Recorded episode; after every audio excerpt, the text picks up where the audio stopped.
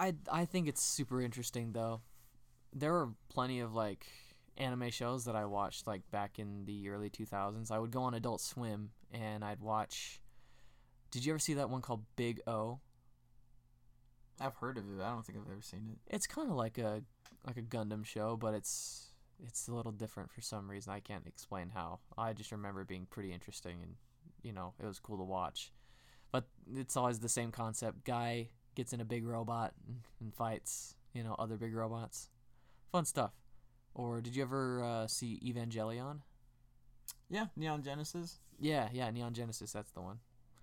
So I That think one- I'm gonna get that one again. That one's probably like the more, the more uh, what's the word?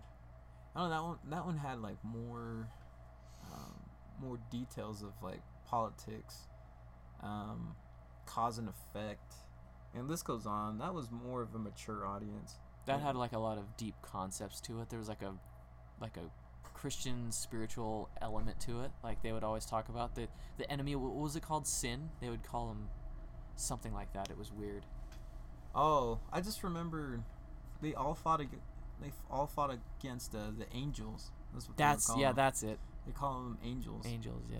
And the first one, the first, I guess I call them monsters because I mean seriously, Dude, that's, that, what, that's they what they were. But like the first monster angel that came down, they named Adam. And then if you if you watch the movies, it talks about how, um, what was it? when the last angel came, it brought about like the dest- practically the destruction of Earth. The only people that survived were like the kids, the pilots. That Yeah, that's it. right. The pilots, the the kids were the, the like the lone survivors. And then I, they just recently made another movie about it where like what 20 years later there's a, there's like another angel sighting it's supposed to be like Eve coming for Adam. Oh, how interesting. I've never seen it but I thought well kind of too late now. So Adam gets tempted by the snake, and he has to go get Eve and calls her down, and then they both die. who knows? I've never seen it. I'd have to see it and tell you. But Yeah. But yeah, all the, c- I like how they conceptualize. What is it? The, it's like the morals and the ideology of adults onto children. Like Yeah. These kids were like barely even 14, 15 years old. Yeah, and they were dealing with very adult concepts and like having to grow up fast. It was almost like that Ender's Game thing where Yeah. Ender was he was just a boy, but yet he had to deal with very very very adult problems and scenarios and had to make those like super tough decisions. But I always think that kind of thing is pretty interesting. I I enjoy that kind of story.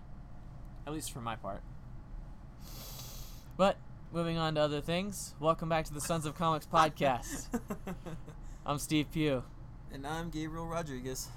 Yeah, we're live here in my basement, in the man cave. It's very, very unfinished, and the heater's running. It does background. get cold. It does get cold. So, um, it's been a crazy weekend. Uh, Gabe and I both went and saw Batman v Superman, and I'll just give you my initial reaction to it. I loved it. Thought it was great. Gabe. Same here. I loved. I should say. I'll be honest. I love what, 85, 90 percent of it. Mm-hmm. Yeah, I'd say about movie. the same. I'd give it that that that ninety percent rating. I mean, there's obviously no movie's perfect, but overall, my viewing experience, I came away feeling like that was spectacular. You know, overall. But uh, we're not here to talk about that today. We're gonna get into some fun stuff, and we're gonna talk about Daredevil, since uh, Daredevil is on everybody's mind, and it's gonna continue to be on everybody's mind until the next season comes out next year in which more people will spend 13 hours of their lives binge watching a TV show, ignoring work, family, and all other lively pursuits.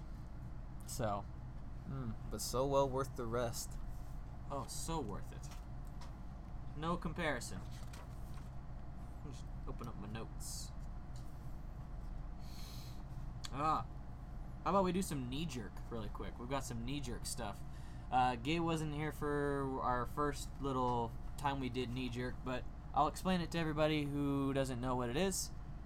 Uh, knee jerk is a section where I have a list of news topics, and I will pitch those to Gabe, and he will give me his best knee jerk reaction to those. In at most, I'll give him two sentences.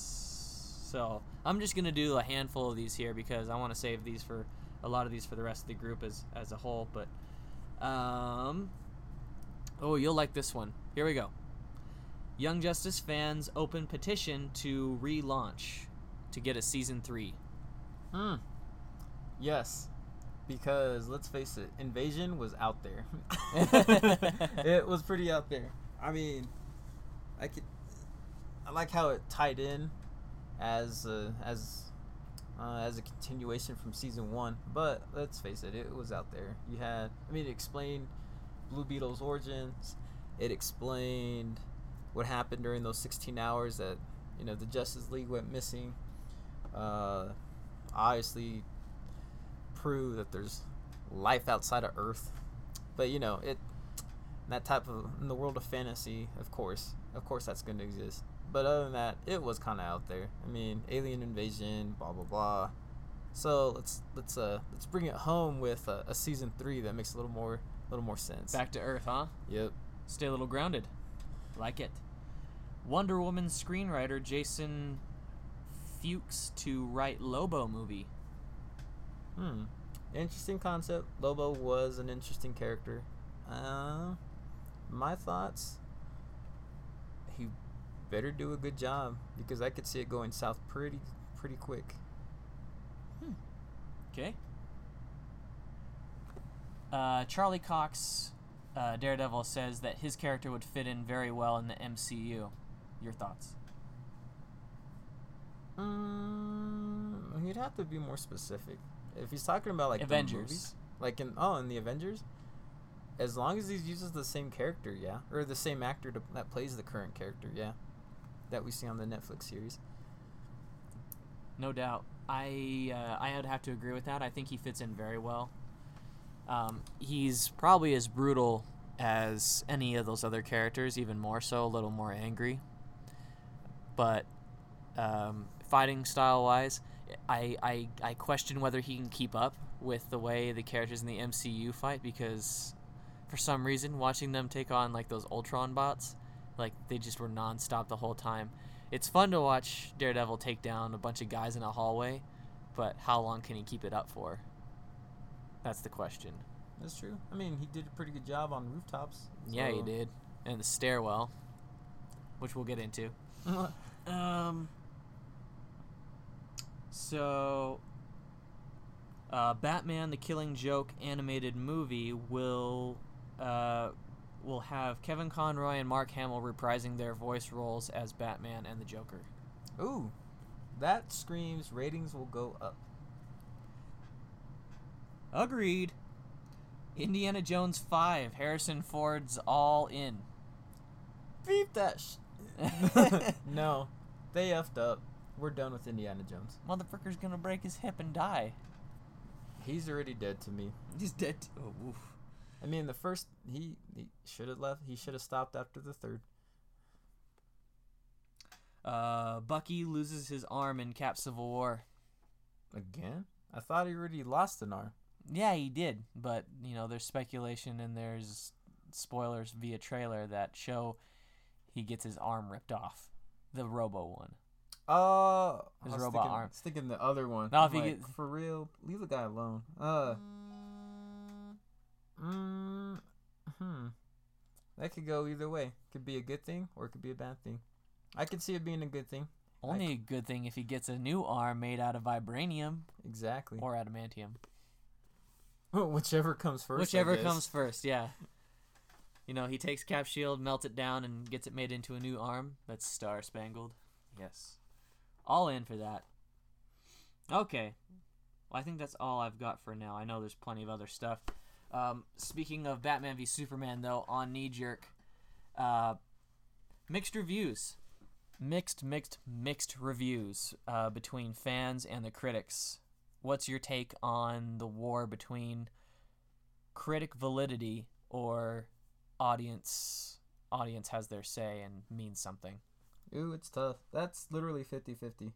Critic validity, you got a bunch of uh just got a bunch of fat dudes that think they know it all only because they their opinions come from viewpoints of like a cinematic universe.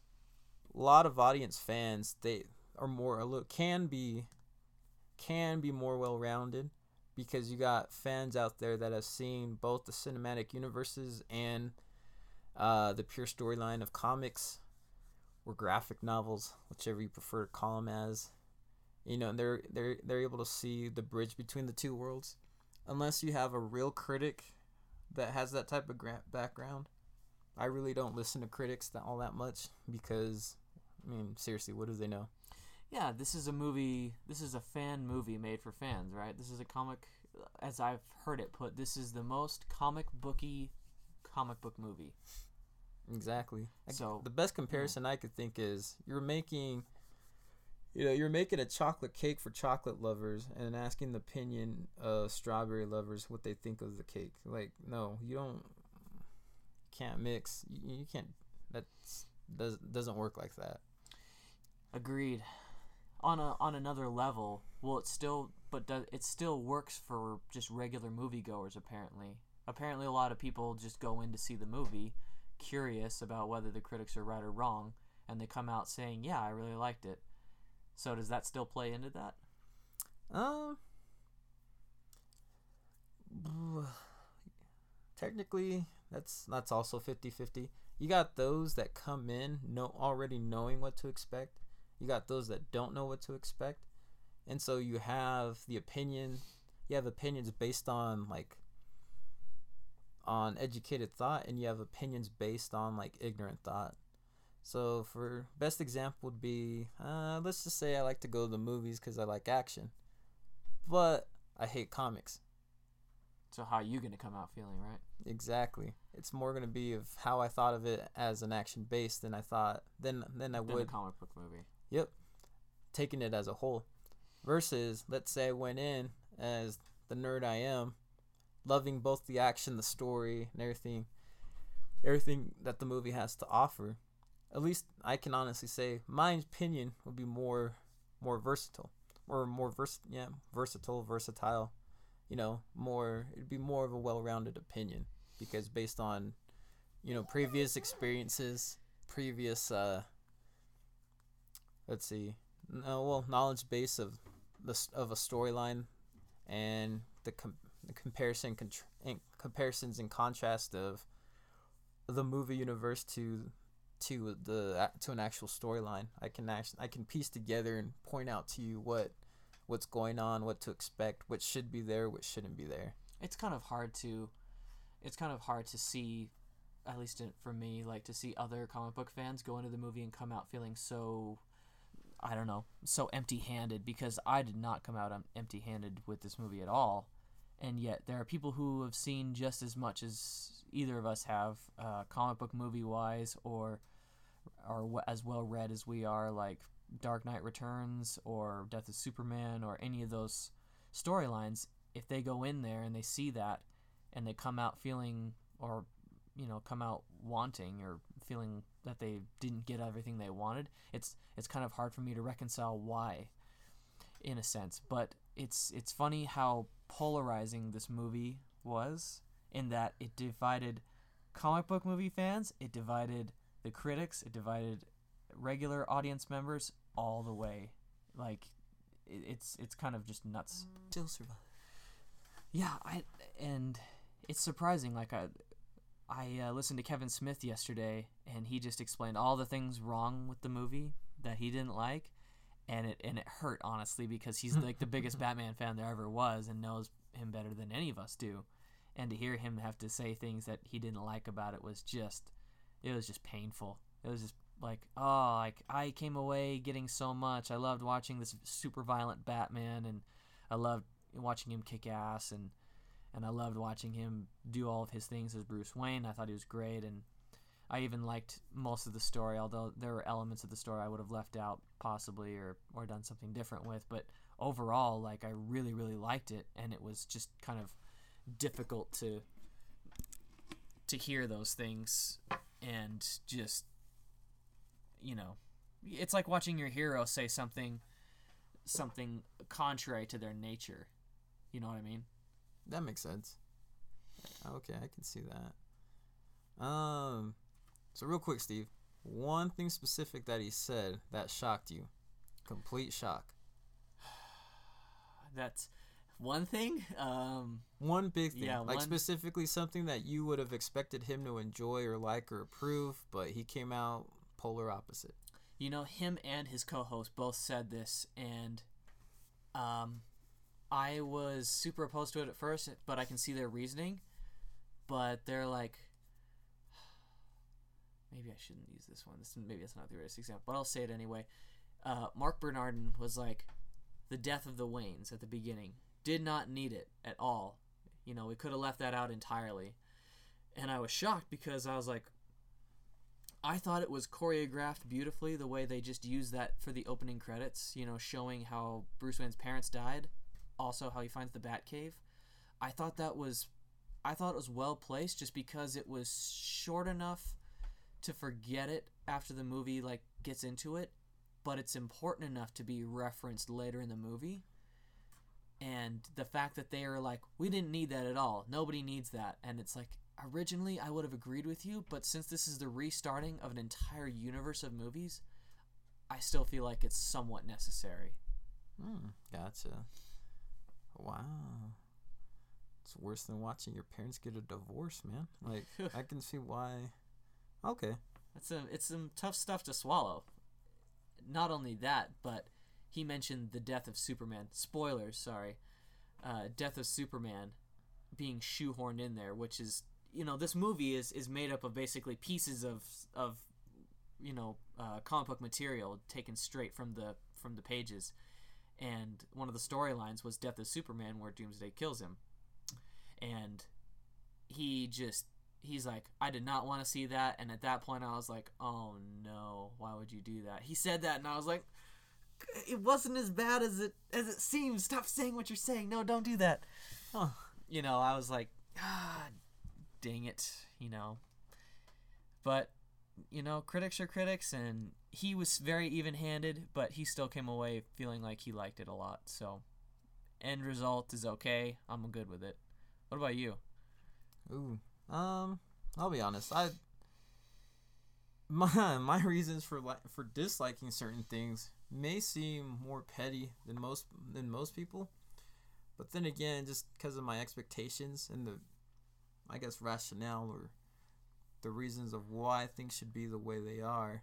Um, let's start with certain characters. Like the biggest one on my mind is who they chose to be the Flash. ezra miller That oh my gosh. Uh what's more embarrassing is I just see a glimpse of the guy and I'm pretty sure what were my exact words to you when when I said that? I thought it was some Asian dude. Yeah, you you thought it was like this little Asian kid. Yeah, I thought some ugly Asian dude. You're like, "No, that guy's not Asian." I He's thought a white. He's a white kid. that dude's ugly. He's like just wha- a stringy haired white kid. Oh, gee. But my opinion, I mean, they should be using the actor from the WB's The Flash. Yeah, that's that's the word around the board is that they wanted him, and I there's a thing out there that the, Zack Snyder explains why he didn't choose him, but I haven't read it yet, and I'm like, I don't know if I want to hear it, just because they should have picked they should have picked Grant Gustin. They should have picked him because he would have been. I think he would have been fine, or he would have been great. He oh my gosh he Grant oh He's just- he, he's he's, already he's already the face of the of Barry Allen as the Flash. Yeah, Just how uh what's his name? Hugh Oh, Jackman s- is the face of Wolverine. It's true. Like they, they that's been established. Okay, I mean you gotta you gotta think logically. You, it it's been established. The, they they fit the roles, they fit the characters. Well, in my opinion, I mean, unless you can find me someone who does a better job, but I'll tell you one thing: whoever they the the who I thought was an Asian dude as that they picked obviously doesn't fit the description, especially his suit. You get a did yeah, you he get gets a, like an armored suit, but maybe he only uses that when he's traveling through the Speed Force. Like if he has to time travel, he only uses that one. Maybe oh that's my hope. Like I That's hope gonna it's open only another, that. That's gonna open another can of worms. But They've already shoehorned in the idea that there could be a Flashpoint universe. Like I don't know if you've seen Flashpoint Paradox, but there's a universe where, um, you know, Bruce's parents don't die. Bruce is the one that dies, and Thomas Wayne becomes Batman, and Superman is captured by the government when he's sent to Earth, and a whole bunch of other stuff. And there's a universe where Barry Allen never becomes the Flash, and Flash goes to that universe because of something he did or he creates it basically. But you know, maybe maybe that suit is just there's just a few add-ons to help him get through the Speed Force or through the timeline, and Ah, that's my hope. I'm crossing my fingers here, very hopeful that that's all it is. I'm not gonna lie, that's a little too hopeful. I know I'm, I'm, I'm being very optimistic for something that I, I, I, I I'm probably wrong about, but Oh you know oh we my still gosh. got like two years before the flash comes but the good news is is that there's only like there's only like a year practically from it's only like a it's a little over a year till wonder woman comes out and then only a few months following that justice league comes out part one That's true. so I'm very very hopeful for Justice League because they've said it's going to be lighter in tone, and that's kind of what I'm I'm hoping for. Because this movie deserved to be dark, and I'm good with that. All I've been good with that from the start, but Justice League needs to be a little bit lighter in heart, I think, and to to draw audiences, the direction of the film is going to be completely. It's got to be completely different. But you know, we still got Suicide Squad it's still set up to be huge, like probably even bigger than Batman v Superman. Some are saying, but I don't know. We'll see. You know. Hmm. But yeah, like you said, dude, the Flash. It was fun to see him do the little Flash thing in that little other cameo he made, like on videotape. Yep, That was fun. that Liked was it. fun. You know, you can't even see him move. You know. Uh, and again, actor was ugly AF. yeah. Uh, I, I just can't understand why they wouldn't pick a guy that looks like Grant Gustin, someone with like blonder hair, you know. In the that- comics, Barry's always blonde. He's a blonde guy. He's like a tall, like lean, muscularly lean blonde guy, and they picked a shrimp. Well, let's think about this. Superman is always the dark-haired, blue-eyed character. Yes. It doesn't yes. matter who they pick. It Doesn't matter what actor they pick. They always make sure that Superman's Superman's description is And he as has that little gay hair curl on, on on his head. Yeah, like gay or no gay, like he, you know, he, he fits the description like a glove. It's like why why would they do that to this Flash specifically? And then, which gets to my other point, same thing with Lex Luthor.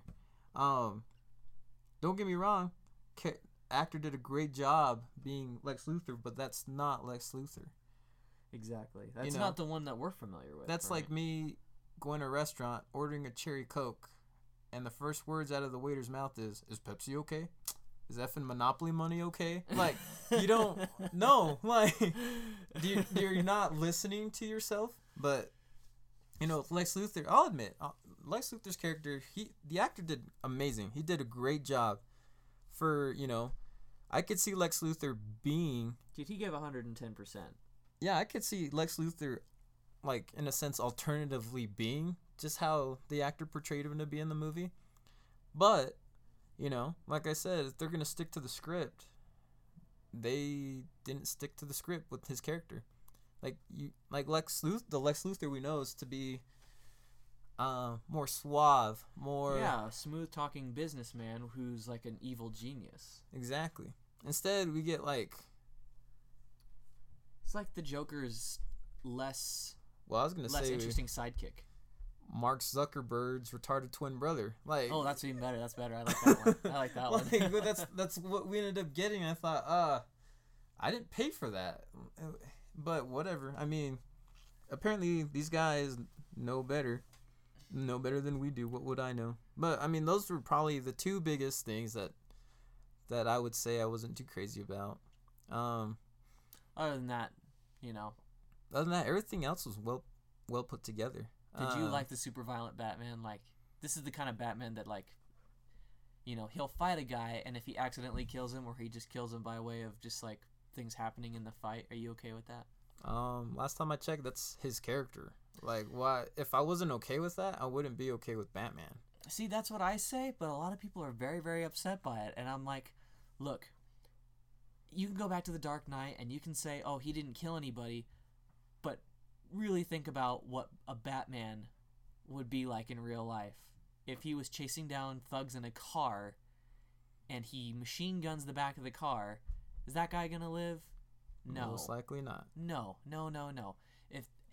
And if somebody pulls a grenade on you and you kick it away and it just so happens to land near the guy that throws it and he gets his body blown apart and dies, that's that's that's gonna happen. That's gonna happen in a fight. You can't get away from that. There's no way to fight so particularly that you're not going to accidentally kill somebody in the process. Like that's at least my perspective, and I I know people are gonna fight me on this. It's like, well, he doesn't do it in the comics. Well, like in Dark Knight Returns, he sure does. He he ends up killing people, but you know, uh, I was about to say you can't marvelize the Batman. no, like you, you, that's not. If that were the case, he'd be part of the Avengers yeah. instead of the Justice League. I just I just can't reconcile with fans who are like, well, I didn't like the fact that he killed. Well, I'll get used to it because this is the kind of Batman that you know I. A lot of people have been waiting a long time to see. That's the type of Batman that's pretty much always existed. Yeah, you would you'd think so. I mean, he he killed people in the beginning of his career. Like the first Batman comics, the Detective Comics, he he shot people. He killed people. You know, he uh, casually threw a guy off a building. You know, he's just like that's what happens. you know, crime fighter, fight crime. Sometimes the guy dies. So I mean, people. It's kind of sad. People need to be more aware of reality. I mean, I understand it, it. This is a, you know, this this is a comic universe where you know, an- I mean, let's face it, anything can happen. Anything is a possibility, and you could cater to you know whatever beliefs or whatever, you know, ideals that you want. But the fact remains that we live in a place called reality. You can't escape it. You know. And that the fact that target. that was their target is real life. Exactly. They want which w- which makes these movies so so captivating because you can't help but think in your mind, "Hey, you know, let me spend 2 years of my life training in like martial arts or training in some form of combat. Put me in that scenario. I'm pretty sure I could pass it off. You know, fist for fist, kick for kick, jump for jump, you know, or come very close to it." Yeah. reality you know if you look at you know, look at history in the in the lifespan of what humankind when have when has there ever been a war or battle or fight that did not involve the other party getting killed or maimed or injured blah blah, blah you know like you it's reality people you can't Get used to it. yeah exactly get used to it you can't you can't ignore it i mean you can but you're just fooling yourself but what people should have the mentality is of it or what the mentality people should have is like you know if this is how reality is what am i going to do to either adapt or change it Yeah, exactly. You do. You kind of have to think on the fly, and when your life is in danger, what what what are you going to do? Right? You got to think about what's more most important here: staying alive, surviving. Yes. And if the other guy bleeds out because of what I do, well, that's just that's just a a byproduct of of the environment that I choose to operate in. You know, or that i'm forced to be or that. I'm forced. Yeah, yeah, exactly. Forced to be thrown into. But anyway, enough about Batman v Superman. Let's talk about Daredevil. i almost said i thought we were going to talk about it Yeah, I know. Hard segue here. Just gonna, you know, jerk you around here until we get where we're trying to go. But hey, uh, starting off, let's start off with some Easter eggs. For those for those who have seen um, seen the second season or have yet to see the se- second season, uh, there's a ton of Easter eggs. There's obviously the big one, the Punisher. Yeah, the Punisher, um, what other ones? Ah, you also have Oh, you're gonna have to help me out, Steve. I'm starting to Oh, forget. what's her name? Hogarth. Yeah. Yeah, Hogarth. She's uh the, the lawyer, the the main lawyer lady, uh, formerly from the Matrix trilogy. Um, she's from Jessica Jones. Yep. So, uh, they shoehorn that in there. I guess that's part of their direction that they're heading with the Defenders series, where they kind of all, all of these uh, single Netflix uh, Marvel crime fighter series are heading. So, Exactly. Uh, another one, another interesting one is uh, this is one you're gonna really have to help me because I can't. My I'm spacing out on names.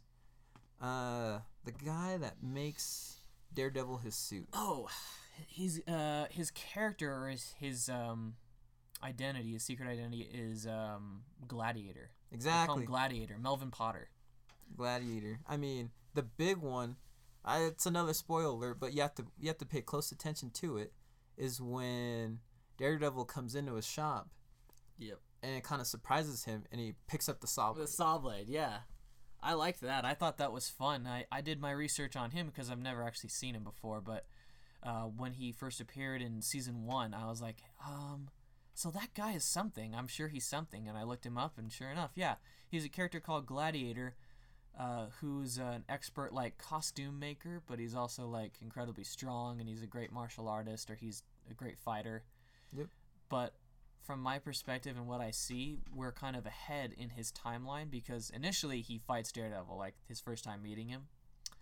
And at this point, he's with this woman called uh, Betty, right? Betsy. Yeah, or Betsy, yeah, Betsy Beatty. And uh, she kind of helps him be good. So in his story, uh, after years of being like a villain, he meets Betsy and she kind of helps him become a good guy. And from then on, he like helps Daredevil and he, he does stuff for him. So I think that's the cue that we're taking it from, in my opinion. I don't know. I could be wrong. I, I mean, he could be, you know, Betsy might die and he might go back to being a villain at any moment. So Or the way they're prepping it up, it could be Betsy might die, and then he just, you know, there's really no evil timeline for him in the series, and he just helps out Daredevil. maybe. And that's Maybe. another that's another theory. I mean, we'll find out. Yeah. I'm trying to think. What are some other good ones that I saw? Um, uh, another spoiler alert for those who haven't even made it to episode five. Uh, Elektra. Yeah, Elektra. Yeah, she's Elektra, big. obviously. Um, who else? What Did you get the impression that she was more Asian than Greek?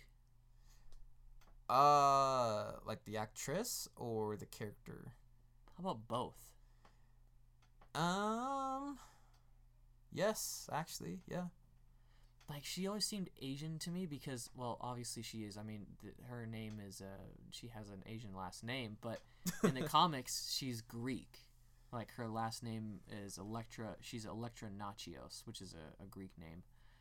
So I just thought it was funny, but maybe that doesn't matter because she was adopted by white people.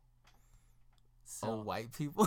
well, she's like, a white like this, family. like this rich white family, and they like raised her, and maybe they're the Natchios part. Like maybe we don't even know what her actual last name is based in this storyline. I don't know. That's true. So I could be wrong.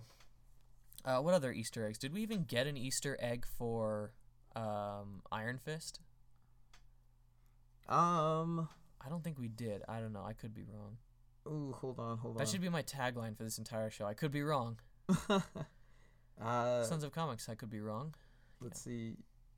Well, let's get back to it. I, I, that's one I'll have to sit and think about. I'm sure there was, but it ha- it's probably one of those like very small details you have to watch out for. Probably. That's one that I I sh- certainly didn't see. They did mention Jessica Jones. They uh they said her name in here at one point. Yep, that's probably the second biggest one. Yeah, they mentioned her somewhere in there. Say, oh, Jessica Jones this or Jessica Jones that, or I don't remember exactly where it was. It was in the interview, or not, not the interview. It was, oh, it, uh, what, Was- Claire. No, not Claire. Um, uh, what was that other chick's name? Are you talking about the blonde chick? mm, oh, uh, Foggy's ex girlfriend. Yeah, yeah, that's what that's, That's what I meant. Um, Why am I forgetting her name? uh, Marcy. that's is her. that it, Marcy? Oh my gosh. All right, yeah, that's it. Yeah, Marcy. She mentions Me it. of all people should know. But yeah, Marcy Marcy mentions it. Um, Inside joke. side note Yeah. for those the name Marcy, uh, it just just know I have Beef. I have beef with a coworker with that exact same name. Semi different attitude, but same name. But anyways, back to back, to, to the it. review.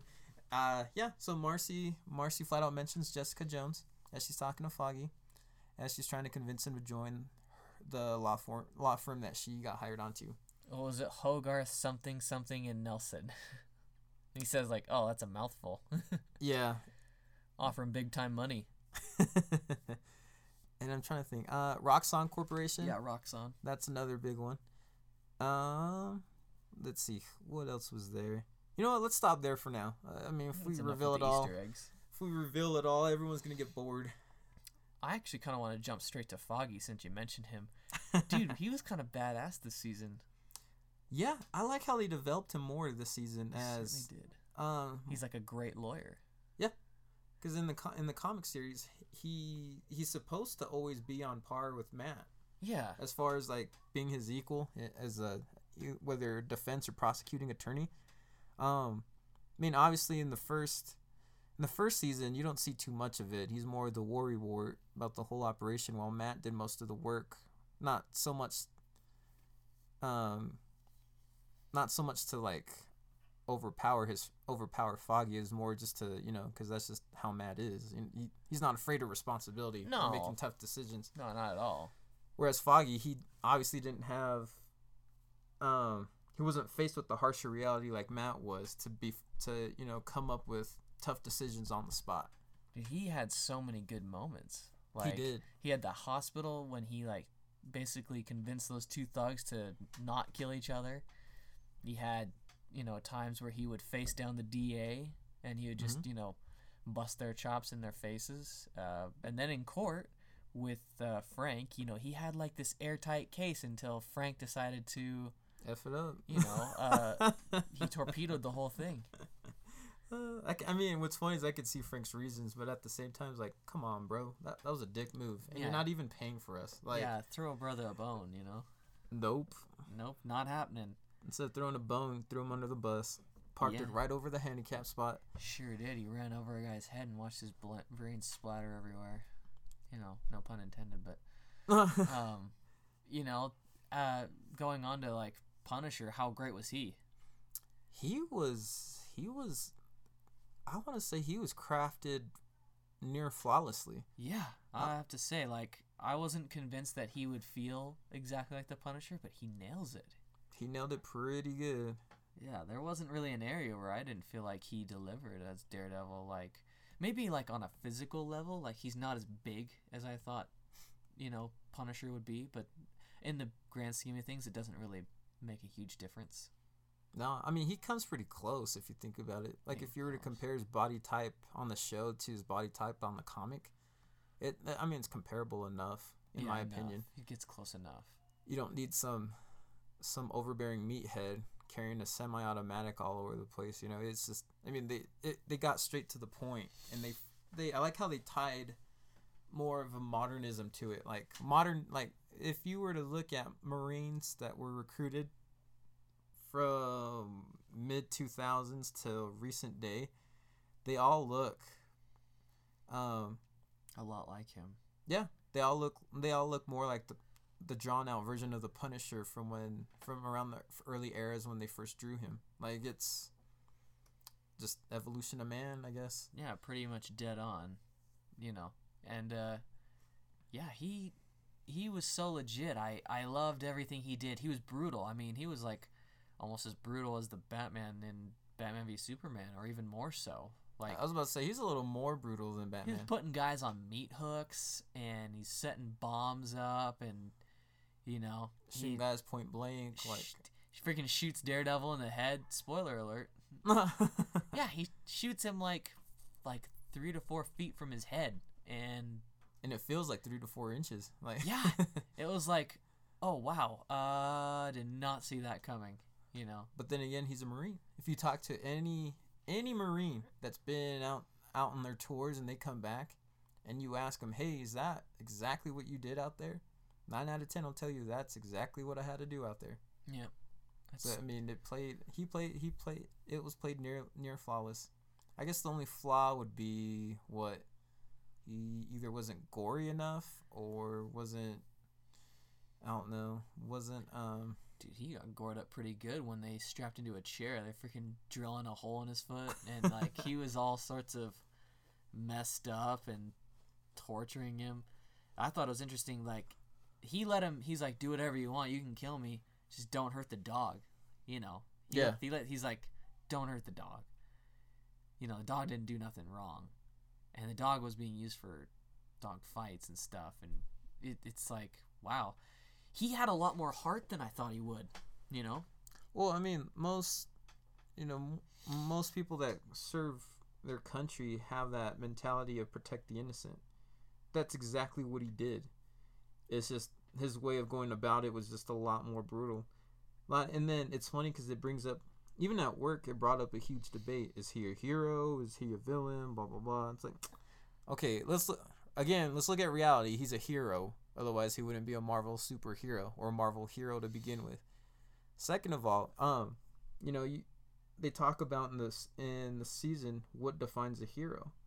Yeah, they had that very large conversation on that rooftop, like who's doing the greater good. Like, is Matt Murdock doing the greater good, or is you know is Frank Castle doing the greater good by killing the criminals instead of just beating him up and sending him to prison? Yeah, and it's funny because like when you think about that in our in today's society, like it's it's the exact same thing. You know how how different is it for me to literally take out a criminal versus giving them a second chance? It's it's it's so. It's kind of like Batman Superman. It's very polarizing. Like you either either you beat the criminal into submission hoping that you give him a second chance by putting him in prison and he'll think okay i've got to stop doing this. And there's got to be a better path for me out there than what i currently do. Or you can have frank castle's mentality like these guys are going to get out in three to four months or whatever and just go back to doing exactly what they're doing. And if i kill them they can't do that anymore. They can't hurt anybody else. They can't kill anybody else or ruin anybody else's lives.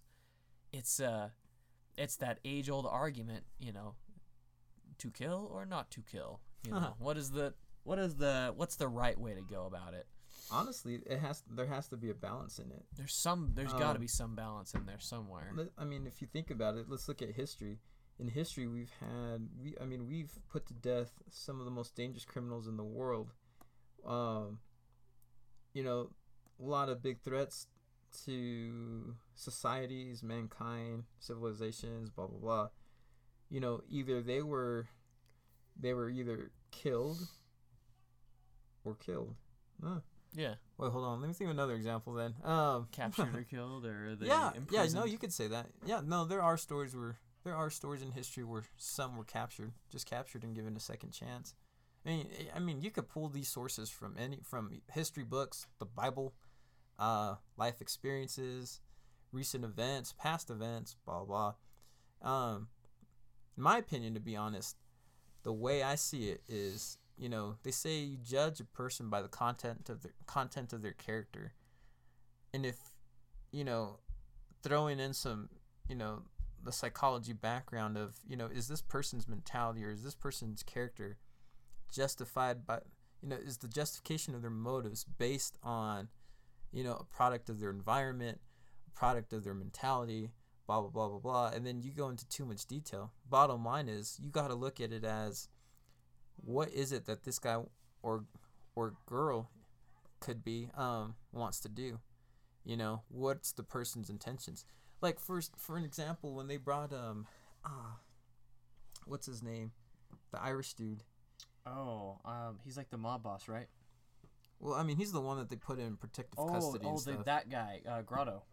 exactly grotto. Like you know matt only knew the side of grotto where he was trying to change. And that's because you know his life was in danger.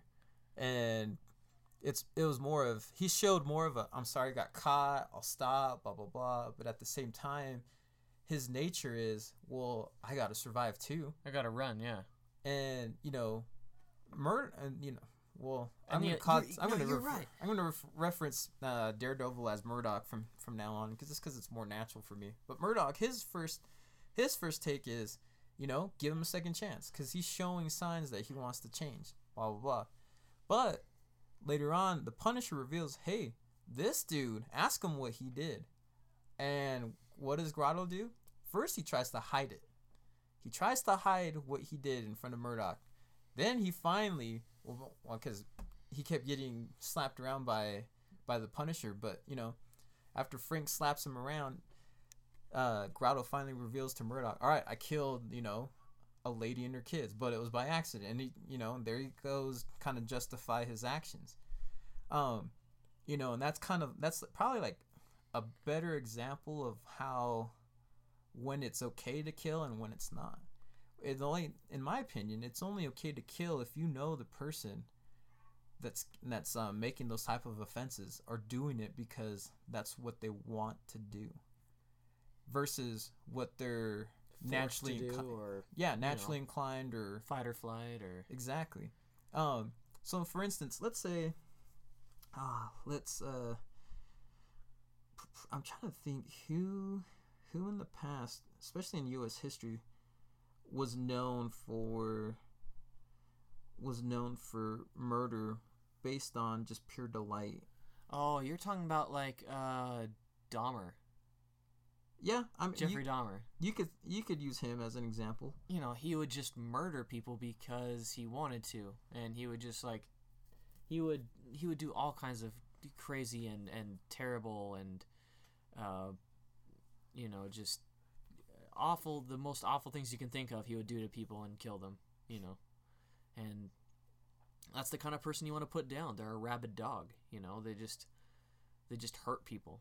and it's funny because like you there's people out there that will easily argue well hey you know you don't you don't know what he's been through you don't know well that's it not the doesn't case really matter. that's not the case here it, the fact is it's what he's going to do like i mean if that's the case look at people you know look at the rich and the poor there's people that used to be really poor that are now really rich because you know they came from poor backgrounds decided to you know change change their mentality change their because that's who they are.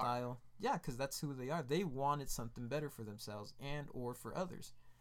Versus people who used to be rich that ended up poor, obviously wanted more for themselves and ended up, you know, getting what they, what some people would say getting what they deserve. But in reality, it's for being so selfish. They, you know, they lost all that they had. Going back to these type of people that kill for fun or for sport or because they want to, you know, there's no the only second chance you're giving them is to kill again. You know, Yeah, it's and it's that tightrope line that you walk. You know, what side are you gonna fall on when you when you're when the chips are down or when you're in a when you're in a tight situation? Where where do you stand? Where can you stand? And I I really enjoyed the writing. I think the the writing of these characters and their argument was was fantastic. Like even though they sat up there for a good long time talking, and I'm and I, and then I, I keep thinking, why didn't anybody else in that building hear them yelling at each other the whole time and not investigate? I mean, that one guy came up, but then he left, and, and I was like, that guy probably should have went back up to the roof by now because he's like, just shut up, you know. yeah, And I was surprised that uh, the Punisher was willing to kill that guy for no other reason. Like he had the gun to the door, and he's like, "Well, if he if he gets too close, I'm gonna I'll kill him." And I'm like, "Dude, oh, you know, it's just uh, where does that where does that line stop you from from being a monster or from being a hero?" Or it's kind of like remember in Spider-Man, the first one, he's like, you either see yourself, uh, you either live long enough to see yourself become the villain, or you know people will hate you and scorn you for what you do, Yeah. or, whatever. You know what I Yeah. you know what I mean. So, but overall, dude, the Punisher was amazing. he was. I, I, mean, cannot wait for out his solo season. he brought out um, just aspects of life that needed to be addressed, like what we just talked about. When is it okay to kill versus when when Hashtag. Team Punisher. and you know, I gave everyone my opinion. that You have to have the balance of both. You got to stop those that do it because they want to, and then give those that show some interest, at least at least a chance or two. If not, they have to suffer the same fate. Yeah. You can't you can't baby it all the time. See, that's the fun thing is I wonder I would love to know what Punisher would do if if he came across somebody that was a first time offender. Like if this guy has never been to prison and he's doing something wrong, do I shoot him in the head or do I just kick his A so bad that he goes to prison and he says, "Okay, no more. I'm I'm done." You know, it it'd be interesting to see if what he would do in different situations like, "Oh, like if somebody's been to prison multiple times and he knows that he's like, oh, that guy's super dead. I'm gonna like cut that guy to, cut that guy to pieces. I'm gonna put that guy through a meat grinder. And this, this the first time offender, he's like, I'm just gonna break his legs. You know, I'll just kneecap him or whatever. I'll just you know do something super painful and you know make sure he doesn't. You, oh, my love.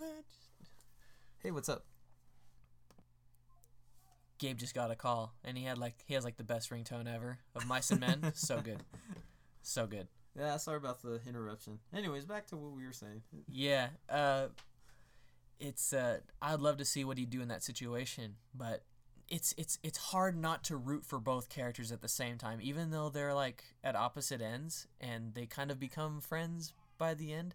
Like even when they're in the graveyard, and Frank's telling about how his family died, like I'll admit I teared up. Like I was on the verge of like crying because I was like, it's so sad It is. because it's just like you know gabe and i are both fathers and you know if anybody would hurt our kids it would just like destroy us. And like for anybody who has kids it's it's pretty much the same way. We'd uh we'd lose our crap and we'd probably want vengeance on those that uh that hurt hurt innocent people and not you know not just our kids. But you know it's it's fun to watch both of them. And I and I have to root for both characters even though one is portrayed as the villain the other's portrayed as the hero and then also as the villain sometimes. And then it's back and forth and people are like oh we need the punisher he's you know my never my neighborhood's never been safer there's no more you know gang in this neighborhood or whatever Yeah, I mean, you know one one more side story that I'll bring in comparison. Well, first thing, I'll answer I'll answer your question. He first time offender, he's probably just gonna teach him a big lesson. Leave it at that. The reason why I say that is because if you remember when he held the door, held the door when he held the gun against the door when when when the former marine came up to ask him what was going on, um, it was more to scare Murdock than anything else. Because if Oh, you remember when true. Murdock he he uh he pulled the trigger with the gun that was strapped to his hand, what happened? right Nothing happened. yeah The Punisher did that on purpose. And so that's that's how you know that's for me, I can recognize the Punisher's mentality of what he was trying to accomplish there. although he did out of one bullet he you know he blew the chain off But that was it. yeah he only got one bullet out of it Um Wait a minute, hold on. Now that kind of changes the theory. But But he had a different gun, obviously. Like when he put the gun up to the door, do you think he knew that Daredevil could hear him do that? um I want to say yes cuz at that point he was already starting to figure out that he was blind. Um I'm trying to remember what kind of gave it away for him. I think it was oh, what was it? It was just the fact that I want to say it was just the way that he he noticed the way that when he would fight Murdock that it was more of he Murdock used more of his senses to fight than he did um than he did like than than he would with just hind eyesight. Yeah. For instance, um, he noticed that his movements were fluid versus his movements being like slightly hesitant or staggered. Um, you, uh, a quick test for anyone out there, if you want to see what that's like, um, go to a punching bag and just you know just you know just beat on it, eyes open and everything, see what you do, and then do it again but have a blindfold on and have someone either record it or record yourself and you'll see the difference of how of how you approach of how you approach your attacks. But anyways um that's going back to what i was saying uh you know he there, there's like a couple of other instances where he where the punisher can tell uh you know if a person's doing something based off of first offense or if it's a person that just does it because they want to if you've noticed he's always killing off people that you know, do bad things because they want to, just to eliminate, just to eliminate the issue overall. And I'm not gonna lie, I have the same mentality. If I had most of my decisions I make, I, I make them um, based on based on the forethought of a bigger picture. And I mean, I'm sure you've seen me do it. I'm I'm always telling you, hey, you know, I'd rather do this. I'd rather do this to not have any problems in the future than to like, you know, be be beating around the bush to see what happens. That's Yeah, ki- that's kind of that's the Punisher's mentality is he'd rather take care of the issue, get rid of you know, and move on, than to than to sit and watch the inevitable happen again. Versus Murdock, Murdock's more because he he still has that lawyer lawyer mentality. Oh, I'm here to help the people, give them a chance, and it's that's just you know it's to some people it's a blindness. Some people mistake kindness as weakness is what no an old co- coworker of mine would always would always tell us. Um, but in reality, that's the qualities of a good heart. Not to say that the Punisher doesn't have one, but he's just more he's just more strict with his with his approach. Yeah, no doubt, no doubt. The Punisher definitely he doesn't like to mince words, you know. If he and if he's in a fight and you're fighting him like trying to kill him, he you will die, you know. You're going to get shot or or whatever inhumane thing he decides to do to you. Yep. But I really enjoyed watching Jon Bernthal play his character because he just uh, he was straight to it. He was he was like this this force, this unchained force that just did things, you know. He was almost like the Joker in that way where he's a force of nature. Mhm. You know, you can't you can't just divert him, you know, he's just I don't know.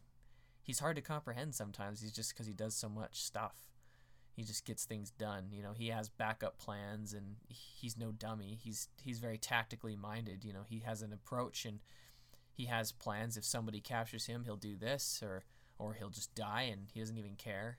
You know, that's one of the things that makes him so dangerous is he has no superpowers other than he's he's he's like Daredevil. He's fearless. You Yeah. know, he doesn't care if he dies. This is like what he does, and I don't. He's like, I'm a soldier. If I die, I die Yeah. and you know he's gonna do whatever he's gonna do. Elektra was fun to watch though too, although she wasn't as good a fighter as Matt was. Which was kind of odd because they I always saw, saw them as equals. they the season sh- eh, well they they do flashbacks to her childhood and she's supposed to be like a child prodigy of fighting. But then matt you know he's just naturally gifted. And you you can't help but think why is it well i mean i can Special, see i can see why well now that i talk about it i can see why. Because like i said earlier he's more in tune with the senses when he fights Yeah, it's not You just know, that they are trained by the same person. He actually has the advantage of heightened senses. Yeah, I mean that's the whole when when you're in a fight, that's what gives that kind of is what separates, you know, a, an experienced fighter from a non-experienced fighter. Um, for instance, when you watch when you watch old movies of Bruce Lee, um, you know, he's known as the master of kung fu. In fact, he's so good he developed his own style. But, you know, his roots came from the old form of Wing Chun Kung Fu, and then from there he just he mastered not only himself but his senses and and like he just he just had this self mastery of going above and beyond and learning new techniques that that aren't as common or noticeable to other fighters. You know, he fought with the senses. He fought um adapting to his surroundings. So here, I have to ask you a question though: Who would win in a fight, Bruce Lee or the guy that plays the Green Ranger? The guy that plays who's the guy that It's plays like the J- Green- J- John David Thomas or something like that. He's a he's an actual like professional martial artist. You know. Oh, The guy Bruce Lee. The the reason being because, like I said, Bruce Lee mastered. Um, one of his greatest teachings was when you master yourself is when you start to realize that you're nothing but just a student of everything you learn, and that's how Bruce Lee mastered himself to the point where he, you know, like I said, he his fighting style incorporated his senses, incorporated his surroundings, incorporated he he was always learning always learning. And that's what gave him the edge above any fighter in the world. They put him up against um, like grandmasters from different martial art um, martial arts, and he always came out on top. Um, man, of course he was assassin, but you know that's that was just a cheap move. But at the same time, it's you know in in any natural in any fist fight, he always came on top, and that's why Matt Murdock was a better fighter than Elektra because he was already in tune um, with his own body being the natural weapon that it was trained to be versus how she was because she obviously she, you know she wasn't blind.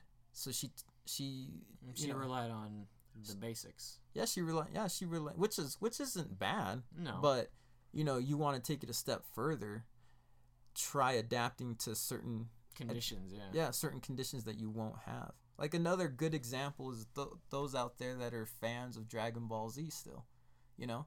Um yeah i mean it i mean it's a harder comparison to throw at because we all know goku's not even human. He's from a different he's from a different you know he's from a different race the saiyans. And but you know they're specifically that that's a that's a bred species of people that that are meant to fight always you know? But like if you look at goku's character he was always learning. Even though he he never had the mentality that he was the best his mentality was this is the reality of things what am i going to do to overcome my own obstacles you know his I, this is something i always teach to to you know um, students of mine that i tutor or the kids the primary kids i teach at church or even my new hires at work is you know if you stick with the basics and then move on from there your self mastery will always improve. The that's why you always see those sayings of you're only, you know, the only person you're really, uh, the only the only real competition you have is, Is yourself. yourself. Yeah. You know, and that's why that's what makes certain people have a better edge above others is because they understand that concept. Hey, you know, if I can improve myself, then I can see and compare my strengths and weaknesses to another person's strengths and weakness weaknesses and and adjust from there. Um I hope that answers the question why Matt was a better fighter than Elektra, but you know, that's the theology behind it or reality behind it too. Yeah, I think I would definitely have to agree with that though. I think she just she she doesn't have the advantages that Matt does by mastering his senses, you know, that makes him infinitely more capable than her and makes him, you know, as we've said before, fearless.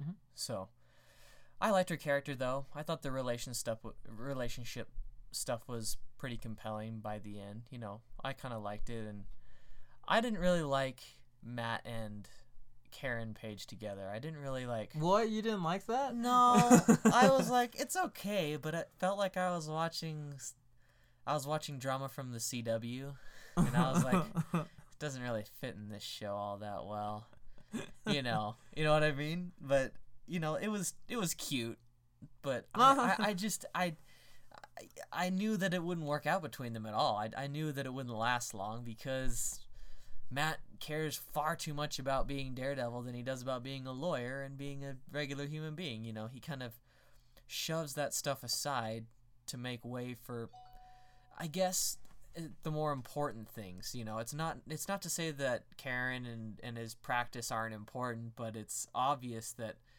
you're gonna choose the deep underlying problem to solve before you have to deal with the stuff that can wait. You know you know there was the hand that was just doing things in the in the background that he wanted to stop so he took it upon himself to say well these things are just going to have to take a, a back seat to all of this and then Elektra got in the way and then Karen's like you're you're you're despicable and I hate you and and Foggy's like you're a terrible friend and you're never here. You're not even a lawyer anymore. You're you're a jerk. And he's not wrong. He's not wrong. He's like just but Foggy was kind of a badge about some of that stuff though too. He was just like he just didn't trust Matt because he just is that that kind of person like Matt Murdock, you kind of have to let them run their own show because they choose to live or die by their actions. You know, they he chooses to be a vigilante. If he dies, he dies, and that's just the the risk that you take. It's superhero insurance policy number one. You know, you can't if you're gonna be a superhero, there's no life insurance to back you up, and there's you know it's all on you. You know, and I think Foggy kind of missed missed that point. You know, honestly. It's a concept he doesn't really understand. No, he's could he? not.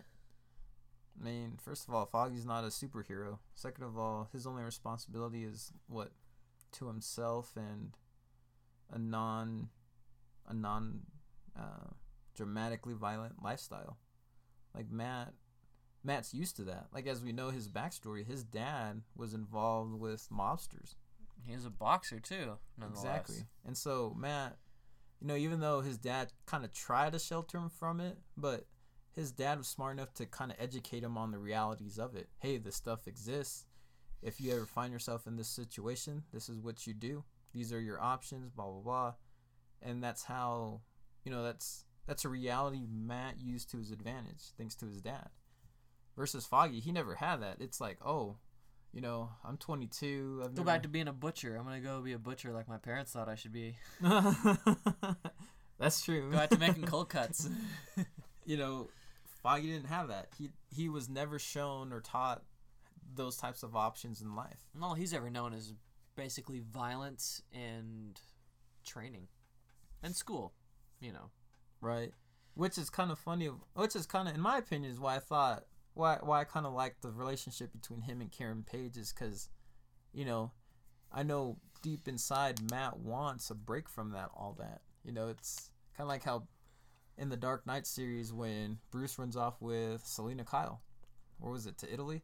Yeah. You know, I, that was the first thing that popped in my mind is like, oh, maybe they'll go to France. Like, but I mean, that's just that's just how opposites attract, I guess. Like that that's it's it's like an, an inevitable um what's the word, I guess? Uh, for lack of a better term since I used to like since I like to use the word, it's just the reality of things. Opposites attract. Yeah. That's why he that's That's why he likes a Alec or uh, or Karen. Yeah, because she's so normal and he's very very not normal. and like in like in the show it said he enjoys the cheap things in life because you saw all the all the finer things in life he experienced he experienced with when he was in that relationship with Elektra when he was in college but at the same time he saw he It's all Or- lies and violence with Elektra, and he he doesn't need that all the time. I mean, or he didn't want it. that and he associated that with like the finer life or what Yeah. people see as the mm-hmm. finer life Yeah, to him it's like the finer life behind it or what motivates it is you know all these bad things that i'm just sick of so being with karen to him it was like you know this is life the simple joys of of what's around me Yeah, I agree, and I I actually still enjoyed watching Elektra and uh, Matt back in his college days. Although his haircut was atrocious, man. I that's such an eyesore. I was like, I Ah. just want to reach through the screen and grab that head of hair and just be like, you don't need this, and, and you know throw it in the trash. But you know, outside of that. Um, Elektra was kind of a fun wild card to throw in the mix there, just to kind of like keep Matt on his toes and be like, she just shows up in places and he's just like what the what are you doing here? Go away you know? I never he was he was super cold to her you know and for good reason but i liked the fact that he was so cold to her in the beginning. He's like i want you out of my house. I want you out of my life. I never want to see you again. And then she like quietly you know look, just tempts him a little bit she's like oh you know I'll- seduces her way back in seduces her way back in, you know, with her wiles and her intrigue and her her getting into people's business and I liked that about about it. Let's get to the fighting though. How convincing were those fights? uh let me think back Like comparatively to like the first season. well i mean i noticed he likes to do that one flip move He's freaking good at it. He does like the he does the aerial aerial kick. yeah and it's always like a side like a kind of like a side kick Yeah. Um, but other than that, eh, I'm trying to think. I mean, it, Daredevil like. they they showed more fighting this season than they did last last season, or was it the opposite? I can't remember. No, no, you're right. There was a lot more this season. But at some point, I almost became immune to it. Yeah, Like I, I I've been I've been uh, spoiled by it because it's so good. You're just like and so common. it's so good, but then it became so common. I was like, how many of these fights have I seen? And it's there's it's not a bad thing. I just almost wish there was some other fifth element added to it at some point that made it more or less mundane. I guess. Like, right. maybe if they'd done a few like day fights. I know he fights at night and that's his thing, but maybe if they'd added in a few like day day fights to kind of shake things up because the format's always the same. Alleyway, warehouse, Rooftop. you know, tenement, rooftop, you know, fight fight with ninjas, which was super cool, which was super cool by the way. And the fact that he could not hear them other than he have to listen to their breath They're breathing. yeah, they're Yeah. breathing. I was like, shoot, he's gotta he's gotta step his game up. I thought that was cool, but you know, at least a couple of day fights would have been a good way to shake things up. I mean, we got to see Punisher in the daylight and walking around and stuff, and I'm not gonna lie. I think I've seen too much of Punisher. it's like I I almost I was like, man, I kind of want to see some more. I just want to see what he can do. But by the end, I was like, man, he's he's legit. He's legit Punisher. yeah. You know, he's bona, bona fide. my the part couple couple specific um violent scenes i guess you could say that i i kind of liked watching was um they actually both involved wilson fisk like when when frank castle was in jail me- meets up with wilson fisk uh kind of lets fisk puppet him into killing Oh, in that that uh prison hallway. Mhm. It was another one shot. Oh, I love that one. That was great. that was a good one. Super violent. it was more the fact of that the Punisher, because this is where it kind of goes back to what I was saying, where the Punisher he can tell, he can discern between between like a truly bad person and a person that's just accustomed to to you know bad habits. You know, if you you can tell that um you can you can tell that well, you can tell in the scene when he meets Fisk for the first time that Fisk kind of gives him that proposal, the, um, luring him that hey, I want you to do something for me, and this is going to be your motivation for it. Is you're going to get the answers you want, and at the same time you're going to give me what I want. And so he, the Punisher knew in with the motive of him wanting answers to what happened to his family. Yeah. So he, so he basically like blackmails him into doing what he wants, so that, you know. Uh, Oh, now I remember. yeah. Now I Punisher. remember. Yeah. So Punisher, you know, kind of, I can see where his mentality was during that time. No, I so, forgot. well, so he, he's, he wants answers about his family, uh, and Fisk basically blackmails him to like do what he, get rid of his competition in prison, so that Frank can have answers to like, who is responsible for setting up that meeting with for his family, so he can get to the blacksmith. That's Yeah. what that guy's called, or whoever it but was. I was going towards how Frank was able to discern all that. Oh, it's the fact that he's in prison and he already knows why those guys are in there for what they do and who they are. Yeah. That's the only reason why he really does this, because in his mind, it's like, all right, you know, I still get what I want out of it and more. So what does he do? Kills the competition and threatens Fisk with his life. Dude, which was crazy. Like when but if you've no, oh sorry, but Like- if you've noticed, like, you know, that code of honor or that code of conduct he goes by, if he wanted to, he could have killed Fisk right there. he could have. but he didn't. Why? Because he knows, at a some type of honor, you know, the fact that Fisk helped him out. Fisk kind of, you know, he knew Fisk uh, was manipulating him, but at the same time, Fisk gave him some legit answers, knowing that it wasn't the entire the entirety of what he was looking for, but it was something useful to help him out. So they, in a sense, they, I mean, in reality, they helped each other out. you got to look at it that way. But at the same time, it's like, you know, Frank Frank Castle's mentality is well. Again, I have to survive. So what? So these are these are so far the only options I have. Yeah. But yet, isn't it strange that during the court case, we obviously figure out that Frank is told that there's someone who can give him answers to who's responsible for his family's death, and yet he blows his entire case because someone has that information, not knowing for sure if that information is even valid. He took a huge risk by saying, because that's the reason he blew up his own case was because there's someone on the inside was like if you get into prison someone has an offer for you about information regarding your family and stuff like that and that's why he torpedoed his own case. But it, it's the fact that he he not knowing for sure whether that information was real or not he's like screw it i'm gonna i'm gonna go see instead of getting out you know parole with you know, parole within so many months or whatever, which he would have been in prison for anyway. So, in all honesty, all he he could have won his case And still and got still gotten that information because he would have gone to prison. No, that's no. That, you're right. He that's that's an alternative that. That's an al- It's safe to say that's an al- an alternative that, um. That the characters for being in that storyline didn't really think think through, because you have to think. I mean, the uh for Foggy and Murdock, their mentality was, well, what are we gonna do to win this case?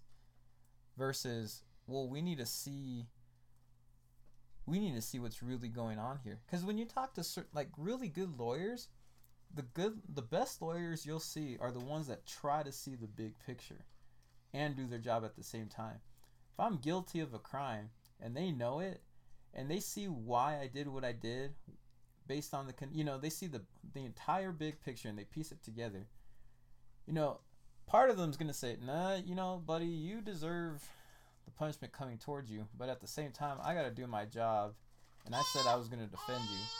So we're going to have to manipulate a couple things, move some things around here to make you look at least not as bad as how things came out to be to where to just to the point enough where it shows that you did what you did out of out of an, a certain necessity that's acceptable to the public and the justice system.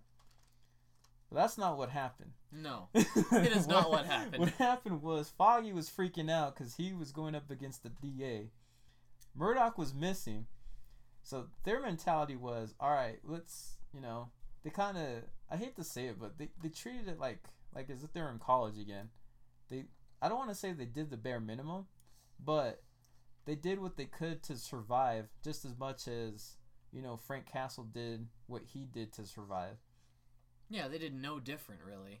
It's which which kind of which kind of makes me laugh because it's like well you know you guys are preaching to each other how how um you know one one uh thought of belief is you know more preferable more superior more um acceptable than the other but habitually you guys did the exact same thing but to each other Yeah, exactly.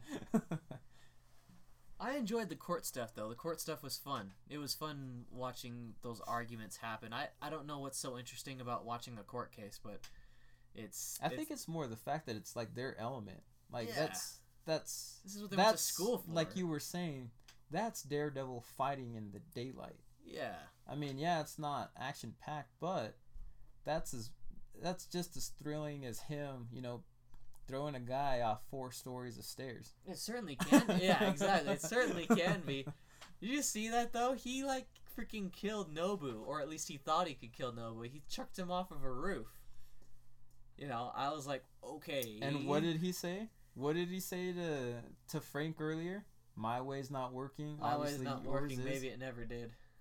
Yeah, exactly. and so he tried his way and uh it obviously and it still like- didn't work it's like if I can't stop Nobu, I'll just have to kill him. He tried killing Nobu and it didn't work. Oh, and on another note, on another note, we got his freaking grappling hook. Uh, yeah, his grappling uh, hook Billy Club. Billy Club, freaking dope. It was so phenomenal. Why it. didn't they give us that earlier in the series? I was so ticked. I was like, we're only getting this now? It's like the last episode. Hey man, you gotta keep in mind they. I don't know what their plan is for Daredevil as the series, as far as like Netflix and Marvel go together, but you have to keep in mind these are these are certain climaxes that they like to th- kind of throw in there just to keep the audience interested. Well, they certainly nailed it. They got me thinking, like, man, I want to see more of that. So now I gotta wait. Yep. I gotta wait till next season. Oh, Cam, uh, the Easter egg. I got another Easter egg for you. In Melvin right, this Potter's is the last one. in Melvin Potter's shop, the extendo legs. There, if you saw in the background, there was the Stiltman costume he was building.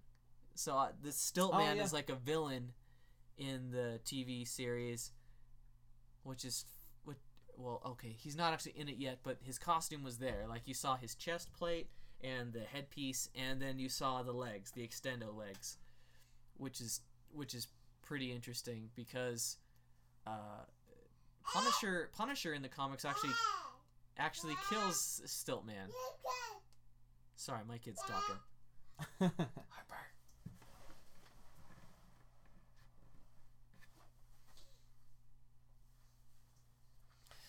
yeah, that's true, huh? I completely forgot about that. Yeah, yeah. Punisher freaking shoots a rocket up at Stiltman's crotch and blows him sky high. It's great.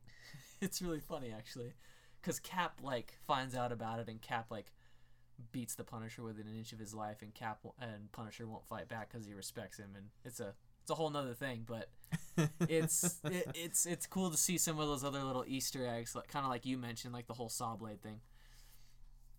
But anyway, uh, there were a couple other things that I I noticed that didn't actually play out. Like in some of the promos, they have Punisher holding the minigun, the M134 minigun, big old Gatling cannon, Mhm. and he never uses it. He doesn't use it in the show. Like he looks at it and you see his fingers twitching. He's like, ooh, ooh, I want to use my minigun. I gotta use that minigun. And there's a whole rooftop full of ninjas, and he doesn't use it. He uses just the the sniper rifle or the sharpshooter rifle, and he and he, you know, he takes down a few ninjas to help Daredevil out, which which was cool. See them, you know, Help a brother out. help a brother out when in need, you know, a little bit like that. And uh but he doesn't use it, and that's like that's like the one thing anybody would want to see the Punisher use is the minigun. But like you said, you know, maybe they're saving that till the next episode or the next season and that'll be like the first thing he uses is the minigun. It'll be like a room full of guys and then he just plasters the the wall full of holes from his M134 minigun and you know you know, he's just like done, leaves. You know, start off, you know, Punisher season one. Yep. And then we'll find out more about certain villains. So, real quick, I'll I'll throw this out there. The blacksmith. I want to say we already know who it is. My opinion is the blacksmith was his former uh, commanding officer. right? Isn't that what they're trying to like show? They were saying that that's that's who he was. and it, it makes sense because later on when when um they go to the ship they see uh one of frank's old um buddies buddies in war Right, right. It was one of his. uh Yeah. and then you know but but at the same time it's like what's the point of them being on that ship that ship is property of the blacksmith the guys there are property of the blacksmith you know you put two and two together that's the blacksmith And that's how he that's how he figured it out, though. Exactly like he he realized all right you know these guys are doing crooked things and unfortunately they happen to be people i trusted my life with so many years ago Did you did you like that whole thing? Because Karen showed up there and she's like starting to show up at all of the crime scenes where she's like in danger and somebody has to save her, whether it's Punisher or Daredevil or whoever. But like, did you like her whole bit where she's now like a trepid and intrepid reporter? Or, Oh, or do you a- think that's stupid? Do you think she should just go a back to blonde, a blonde Lois Lane, pretty much. a, a blonde Lois Lane or or a you know blonde chick version of uh of uh uh, what's the the uh, Ben Urich, Oh, the guy that the guy that Yeah. she's like taking over for, basically. Yeah. Seeing her as a reporter. I'm trying to remember what what was Karen's role in the comics. What was she? Um I don't know. At this point I I really like I like Karen and all. I'm not to lie. I really like Karen and the actress that plays her cuz she does a really got really good job portraying Karen's character. So at this point I really don't care. It's like eh. you know there has to be I have a feeling that you know they just used her kind of as an excuse to reveal more more, of the plot. points. Yeah. You know, so to me it's like, well, I mean, I guess they really didn't have any other choice because you know if they started using Foggy, Oh, that's that's that's that it. would change That the storyline completely. Because then you know that's when, like I said, Foggy never had that exposure. You know, you throw all that expo- exposure to him now, that's gonna change lots of things. I wouldn't have enjoyed that. That would have been just too weird. It's like you're a lawyer, you're an accomplice to a vigilante, and now you're now you're a, a reporter. Okay, that's that's too many hats. That's too many hats on hats. So I mean, it it, it can work, but it's not the storyline. You know. no, but if they did an alternate universe, maybe. Yeah, but- maybe. but actually, not whole you know uh, Karen's role, like doing the whole reporter thing, actually kind of worked because even from season one, she was the one that was searching for information, trying to figure out why these terrible people are doing what they're doing and who they are and stuff, and she's pulling the right strings and stuff like that. So it kind of makes sense since they already established that sort of trend with her from the beginning. Yeah. So I guess that's more of That's- an investigator. yeah, it fits just fine. I can't imagine she's a very good assistant. We don't see her doing very much assisting. We just see her just walking around saying a bunch of things and getting in everybody's way and pissing people off because she's so Curious. curious and, and, and, and angry with the DA, who's a total B. Hey, I mean, she ends up dying, so She ended up dying, and I felt pity for her. I was like, oh, like she's like, oh, I have kids, and then boom, boom, boom, boom, boom. I was like, oh man, had kids. Yeah. she had kids that are now orphans. So she's a, yeah, that was that was kind of messed up. Although we know it wasn't actually the Punisher; it was somebody else, you know, going around doing his thing, pretending to be him. yeah, my question still remains. Who was Who was that? it exactly? Yeah, we didn't find that out, did we? It, Uh, We probably won't find out till season three. I wonder if in think about it, next season, two yeah. revealed a couple stuff from season one, but I just can't remember them all for some reason. I just remember those aha moments, like ah, that makes sense. I like. I think my favorite moment though was in the whole thing. Well, that's actually two moments.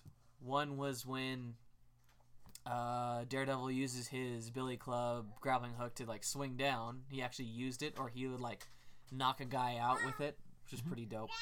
The other was when Nobu finally dies. When Stick goes up to him and just like stabs him in the chest and then cuts his head off. I was like, finally! Finally, Finally! Gosh, I can't take any more of this Nobu guy getting in everybody's way saying, Oh, I'm dead. Actually, I'm not. Sorry. Wait. No, I'm dead. No, I'm not. Sorry. Haha. Joke's on you. you know, just got sick of that, and I was finally like, thank you, Stick, for, you know, sticking it to him. So, Another mystery remains was before they threw Elektra in that big old uh, what is it? Like a not that well iron casket, I guess. Saw that with Japanese kanji on top of it. yeah. My question is, what was in there before they threw in Elektra? Was it like the. Is that all just blood of some beast or uh, some other being just in there? I'm trying. I I want to say it's sup- that's what it was supposed to be, but the fact that they just easily threw in Elektra, I'm like, was it were they just prepping it up There has for a to be host, or was there actually someone in there already? there has to be more mysticism to it to it than that because that's like the way they're going is like all the mystic stuff. Mhm. So, and from what I gather, they don't actually mention Black Sky a lot in the comics or even at all, really. Yeah, So I have no idea. We have no idea what that actually is. It's probably just a, a pseudonym for something else that we know, and we just haven't figured it out or pieced it together yet. You know. exactly. That's for the first time, I am stumped pretty Yeah. bad. Like, and I don't get stumped that easily. But hey, you know, another topic for another time. Another time, yeah. Overall, I was super impressed with this whole season. Like, I was just kept on edge the whole time. I was like, well, who's doing this and why is this happening and who are these people? And I was pretty much, I don't know, it was almost a perfect season. Like, I, uh, I mean, for the things that we talked about that we didn't like, those are very, very, very, very minor in scale to compare to everything else that was just super well done. Exactly. Like, th- if I had to put this up against any other season of television that was, you know, every episode was good, this will top them all, I think. Because I don't think I've watched a TV show where every episode was as good as its predecessor. And this one, every episode was just awesome. I don't know. At least it was for me. I don't know about you. Me, um, the only the close thing for me would probably be the Flash, only because the way they're going about that. Dude, Flash is amazing. And so, um, That's a whole nother. That's a whole nother thing, man. I want to. I'd love to talk about the Flash. We'll have to do a good TV recap. Flash season two. If you're not watching it, we recommend you catch up if you're behind because you're missing a lot. And Su- and Supergirl apparently actually that's uh, kind of the surprise one for me. I wasn't expecting to like it at all, and it's actually it's actually pretty good. Be honest, has it gotten better since the last time I saw it? Do you know, the first couple episodes were a little rough stone rolling, but uh, now it's it feels a lot more polished and a lot more fleshed out and a lot more legitimate. It's a, it's it feels a lot more like the Flash, where there's a happier, solid rhythm to it, but there's still great conflict for the the hero of the story. Huh. You know, there's All a lot, there's a lot more at stake. I guess that's that's how I would put it. There's a lot more at stake, and that's what makes it interesting. Oh, so that's a... highly recommend Supergirl and Legends of Tomorrow. If you have not watched Legends of Tomorrow, go watch it. It is awesome. I think I've already iterated that or reiterated that a couple of times, but Legends of Tomorrow is sweet. It's like watching a an Avenger like a live action Avengers TV show only better. So go check Huh. it out. Legends of Tomorrow. Oh, I'll, I'll admit, people, I haven't seen it. Gabe will proceed to go and watch every episode that he can after this point. Um, but yeah, thanks for listening. If you're looking for us, you can find us on iTunes, Stitcher. You can find us on Facebook. You can find us on Patreon. If you want to donate your pocket lint and change to us, please do so if you have the opportunity or would like to. Uh, also, go check out one of our sponsors. Check out Comic Bento or Geek Fuel. Those are great places for great geeky, nerdy stuff. And a quick reference, if for those who don't know Steve and I that well, it's funny that uh we have sponsors because once upon a time back when Steve and I used to skate, we actually we actually had sponsors back then too. That is true. that is true. Uh, I used to skate for Union Board Shop back when it existed up in Highland, Utah. So and then in old days. Arizona for a, mo- a couple months, I was sponsored by a little mom and pa shop called Superfly Skateboards, which was very rewarding. I got free clothes yeah, and free decks. I got so I got free stuff. My mom was happy. She was kind of confused why I got came home with new and free clothes, but Oh, they thought we- they thought I was robbing, you know, robbing the skate shop Yeah. left and right. You know, I was taking home just blank decks and grip tape and hardware and. Oh, they never gave me trucks or wheels. It was always the hardware. Really? I had I always had to pay for my trucks and wheels and bearings. I never had to pay for hardware though, wow. or or or like the blank decks. If I wanted like a name brand deck, I had to pay for it. I had to pay full price. Bro, I'm not gonna lie. I was super spoiled. I never, like I said, I never paid a penny for any of my For stuff. serious? Yeah. What the heck? There's only one time I remember when I came in. I literally told the employees how I wanted my my uh my deck and assembly customized, and they did it. It was it. Like, Dude, you lucky sob. but then man, again, they awesome. went out of business. So, I mean, it was fun while it lasted. So, Yeah. for those of you that can actually skate, I mean, Get I out had there and do it when the weather's nice. that, and if you ever get an opportunity like I had, just just because you're not on a pro team does not mean you cannot enjoy the simple things of life. Because, like I said, stuff like that does not come to just anyone. Let alone is that available for any for anyone out there. But moving on, we got sponsors. Kind of nice, kind of a nice feeling to have sponsors again. It is nice. It is nice. It's nice. And uh, one more promo I'll throw out there. Uh, in in the comment feeds, if you have anything to add to our theories or to our, um, or even if you want to add in your own theories and perceptions of of why people do what they do or why these characters do what they do or how how uh, life's perceived, you know, go ahead and feel free to throw that in there. Um, and I'll be honest, I will mention you by name, maybe even contact you personally and have you give us your thoughts and opinions on one of our podcasts. Tweet at us at Sons of Comics, or you can send us your thoughts and feelings in a Word doc or whatever. You can email us at sonsofcomics at gmail. Yeah, and next uh, next up we'll be talking about Batman v Superman in depth and at length. I'm sure we'll be talking about it for months because it's a huge grossing film and and everybody's opinion matters, including my daughter's. That's right. Thank you, Harper. Um, yeah. So send us your thoughts. We'll talk about them. We'll mention them, and we'll mention you by name, uh, either by avatar name or whatever. You know, whatever you got. So yeah, stay tuned. And yes, thanks for listening. Good night.